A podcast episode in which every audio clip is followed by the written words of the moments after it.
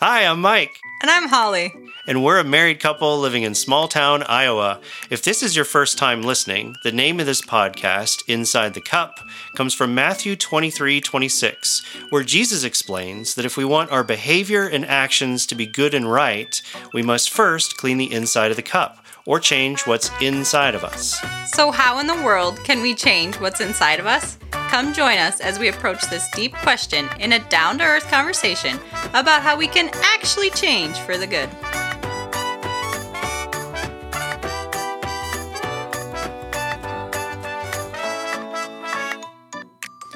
Welcome back to Inside the Cup podcasts.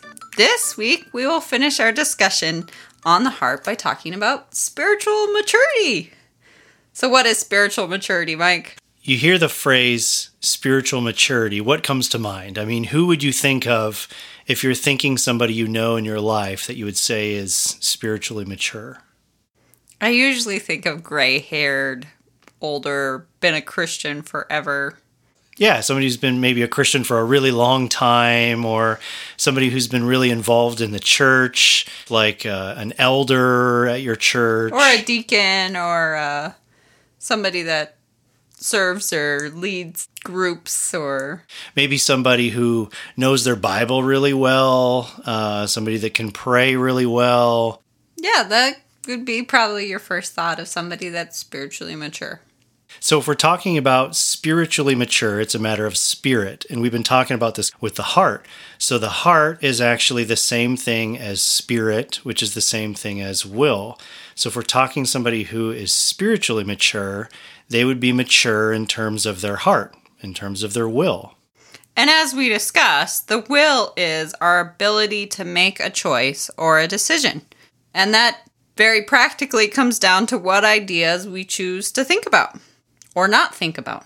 Yeah, so that's the human will. And if we think about the original design, God designed the human will, the human spirit, to be in a state of reliance upon Him. The human spirit or human will is meant to be relying on God's will, God's spirit. But then there was a fall. Humans turned their will and spirit away from God into a state of self will. Willing what we want uh, choosing what we want as opposed to uh, having our will surrendered or submitted to God, doing what He wants. Dallas Willard talked about this in terms of kingdom, that we all have our own kingdom or queendom or our domain where we have authority or say over things. It's a helpful way to look at this that we each one of us has a sphere of influence, things that are under our say or our authority. We're in control of that part. That's our kingdom or queendom is the things that, you know, we say something and it gets done. That's part of our kingdom or queendom. We have authority there. Like our kids, and I tell them to brush their teeth. I am the queen right there. that is within your queendom, as they need to brush their, their teeth. teeth right now. so that's an easy way to think about it. But now, what we're doing when we talk about uh, spiritual maturity, a person who's spiritually mature, means that they have surrendered or turned their will back to God, back to this original state that we were meant to be in. So if you're a spiritually mature person, it means you've surrendered your will to God, you've surrendered your spirit to God. Yeah, I mean, you always hear you should surrender your will, but why is that even necessary? Yeah, why is that such a thing, right? I mean, it's it's a big deal uh, in Christianity is to have your will surrendered to God's will. So, why? Why is that such a big issue? You mentioned after the fall, we're in this state of self will, the fallen will, where our will is turned back on our own interests now. We do what we want, we pursue our own desires, and we do it in our own natural human capabilities. So we basically live our life on our own, pursuing our interest without God. That's the state that, I mean, that's what it means in the fallen state of humanity. And the Bible refers to that as being in the flesh, when we're relying on our own abilities, living apart from God. That's living life in terms of the flesh. And Paul says in Romans 8, living your life like that leads to death where conversely, living your life in terms of the Spirit, God's Spirit, leads to life and peace. So we are to take our kingdom, our will or what we want, and what we have say or authority of over and submit that then to God and his kingdom. Why that's necessary is because the spirit or the will is a profound thing.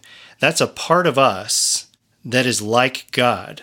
God is spirit, and God has given a human spirit to us, a part of us that's like Him, and that's a big deal. God respects that, and He doesn't override our will, He doesn't override our spirit. So if we choose self will and to live life my way, getting what I want, when I want it, God will let us do that. So that's the problem now. I mean, you ask, why is it necessary to submit our will to God? If the goal is to change, to become a good or a loving person, to clean the inside of the cup, to undergo character transformation, we've hinted at this earlier, we can't do that on our own. So we actually need God's help. We need God's grace in order to transform or change like that into a good person. But now, if our will remains turned away from God towards self will, what we want, the Holy Spirit doesn't have the space to come in and guide us and direct us along the path towards that good life and transformation. Because God doesn't do that. He doesn't override our will. So if it's not surrendered, we won't change. He woos us. God woos us. And th- there's a moment where we do see that and we do surrender our will. So, what happens there now is the moment we surrender our will to God, which we can't actually even do in our own strength either. That's a matter of grace. For us to actually submit our will to God, we need God's grace in order to do that. But it starts with us making that resolute decision. I decide to submit my will to God.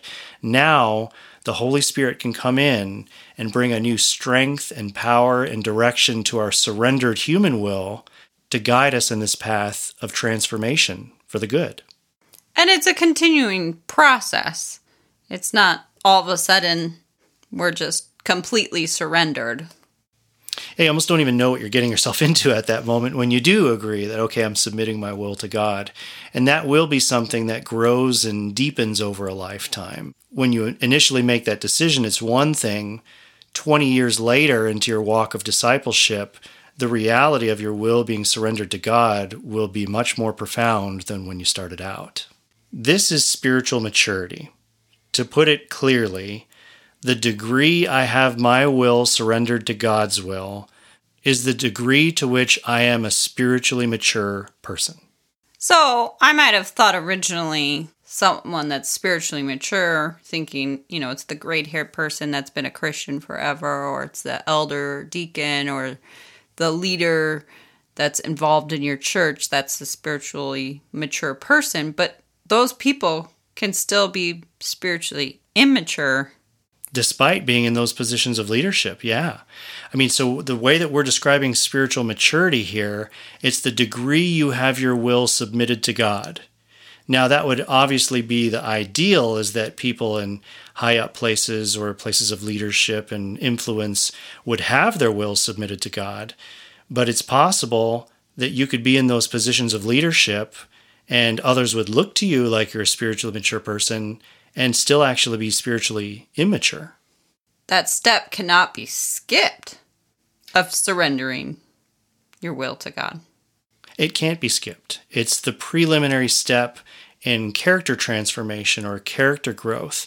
And now the real problem with that is that individual, if their will or their spirit is not submitted to God, if that step has been skipped, your spiritual growth will be stunted at that step you won't be able to move on to further steps in spiritual growth and maturity if this issue of spiritual maturity has not been addressed. So it's good to know what the will is. That's our ability to choose and choose what we're thinking about. Well, you know, you joked about that before. That's why we're nerding out so much for, you know, several weeks on the will is this is absolutely essential to get this because you can't move on to the next steps in growth in the spiritual life, skipping this step of submitting your will to God. Yeah, and sometimes I think that can be so frustrating of like why am I not becoming a more spiritually mature person? Why am I not growing? Why am I not progressing? There may be a good chance that it has to do with this issue we're talking about right here. We are being lighthearted about the person that is spiritually mature is the person that is serving in the church or a leader or the person that has gray hair and has been a Christian for forever. But another way of thinking of someone that's spiritually mature is someone that has the fruit of the Spirit, someone that can remain self controlled when being attacked or criticized. Yeah, they're displaying that character, they're displaying the fruit of the Spirit. And that individual is spiritually mature. If that person is full of the fruit of the Spirit, remember the Spirit is the Holy Spirit. And the way that you get that is by surrendering your will. So that person who is displaying the fruit of the Spirit and able to stay composed when they're being attacked got to that point in their journey by submitting their will at some point. There's not the possibility of skipping submitting your will and being full of the fruit of the Spirit. You have to submit your will to have inner character transformation. Okay, well, let's jump into it. So, how do you surrender your will to God? Yeah, what does that mean practically? Let's try to keep this really practical because we're taking this, you know, pretty weighty theological concept, uh, but it's it's so essential. We've we've got to understand what this means. So, if the will means our ability to choose or make a decision, then if my will is submitted to God, I am choosing what God wants. And if we whittle that down even finer, the will means what I'm choosing to think about. So that means I'm choosing to think about what God wants me to think about. That is my will being submitted to God in concrete terms. You can choose to think about what you want. Thinking about everything that has to do with me. Yeah, getting a, a, bigger, better house, car, life, whatever you name it, uh, chasing uh, kind of uh, the desires of the flesh. Um, your thoughts can go in that direction for all these things that you want, all these things that you would choose uh, if it was just all about you, basically. Or there's an alternative now to choosing to think about what God would have us think about. That's kind of the library you get to choose from of your thoughts. When you go to make a decision, in the moment of decision, you have to work with the ideas that are already in your mind. And you have to work with the feelings or the desires that are already in your mind. So, a big part of this, if we're going to be in control of our decisions like this, is to do some idea work ahead of time, storing up new good thoughts and ideas in our mind. So, when we're stuck in the moment of decision making, we've got those ideas available to us to choose from. And that makes total sense. So if someone has wronged you or upset you by something, you have what your thoughts are that are already in your mind to work with. Yeah, that's what you've got in the heat of the moment. And you can't just choose right there. So that's a good example. You're in an upsetting situation, the emotions are up or whatever, and you might say, I want to choose different thoughts. That's not the time to do it. At that time that you're making a decision, whatever ideas are in your mind already are the ideas you have to choose from. A practical part of surrendering our will to God is how you're spending your time. If you're spending your time memorizing scripture in the Word, practicing spiritual disciplines, versus passively in front of a TV or your screen or on a video game or in front of pornography, those are the thoughts in comparison that you have to work with. Yeah, that those are the ideas that are available to you when it comes time to make a, a decision. So you th- that's a great point. I mean, why do you do these spiritual disciplines like scripture memorization? Uh, it's not because God just has this thing about, you know, Christians reading the Bible, so that's why we need to read the Bible. The reason why it would be a good thing for you to memorize scripture or to read your Bible regularly is that's the written word of God. Those are the best ideas on the most important issues in life that we have available to us. So we take something like an intentional spiritual discipline, sitting down, memorizing a passage of scripture. You take that Word of God, that living substance into your mind, using your will, using your surrendered will now, you're choosing to sit down, set your mind, and concentrate on these thoughts. You're bringing this into your being, into your body, and now you bump into that difficult interaction with somebody that's upsetting you, and you have those ideas available to you now in your mind to choose from. That's what Jesus did. If we if Jesus thought it was a good idea, I mean, I think when Jesus was being tempted by Satan, he recited scripture. Yeah, it came out of him naturally. That just naturally came out of him. These were the ideas that were in Jesus's mind. If Jesus spent his whole week playing video games, those would be the ideas available to him when Satan came to tempt him. But it shows you when Satan was tempting him and scripture came out, he had spent intentional time taking that into his mind with his surrendered will to the Father. We're not perfect at this.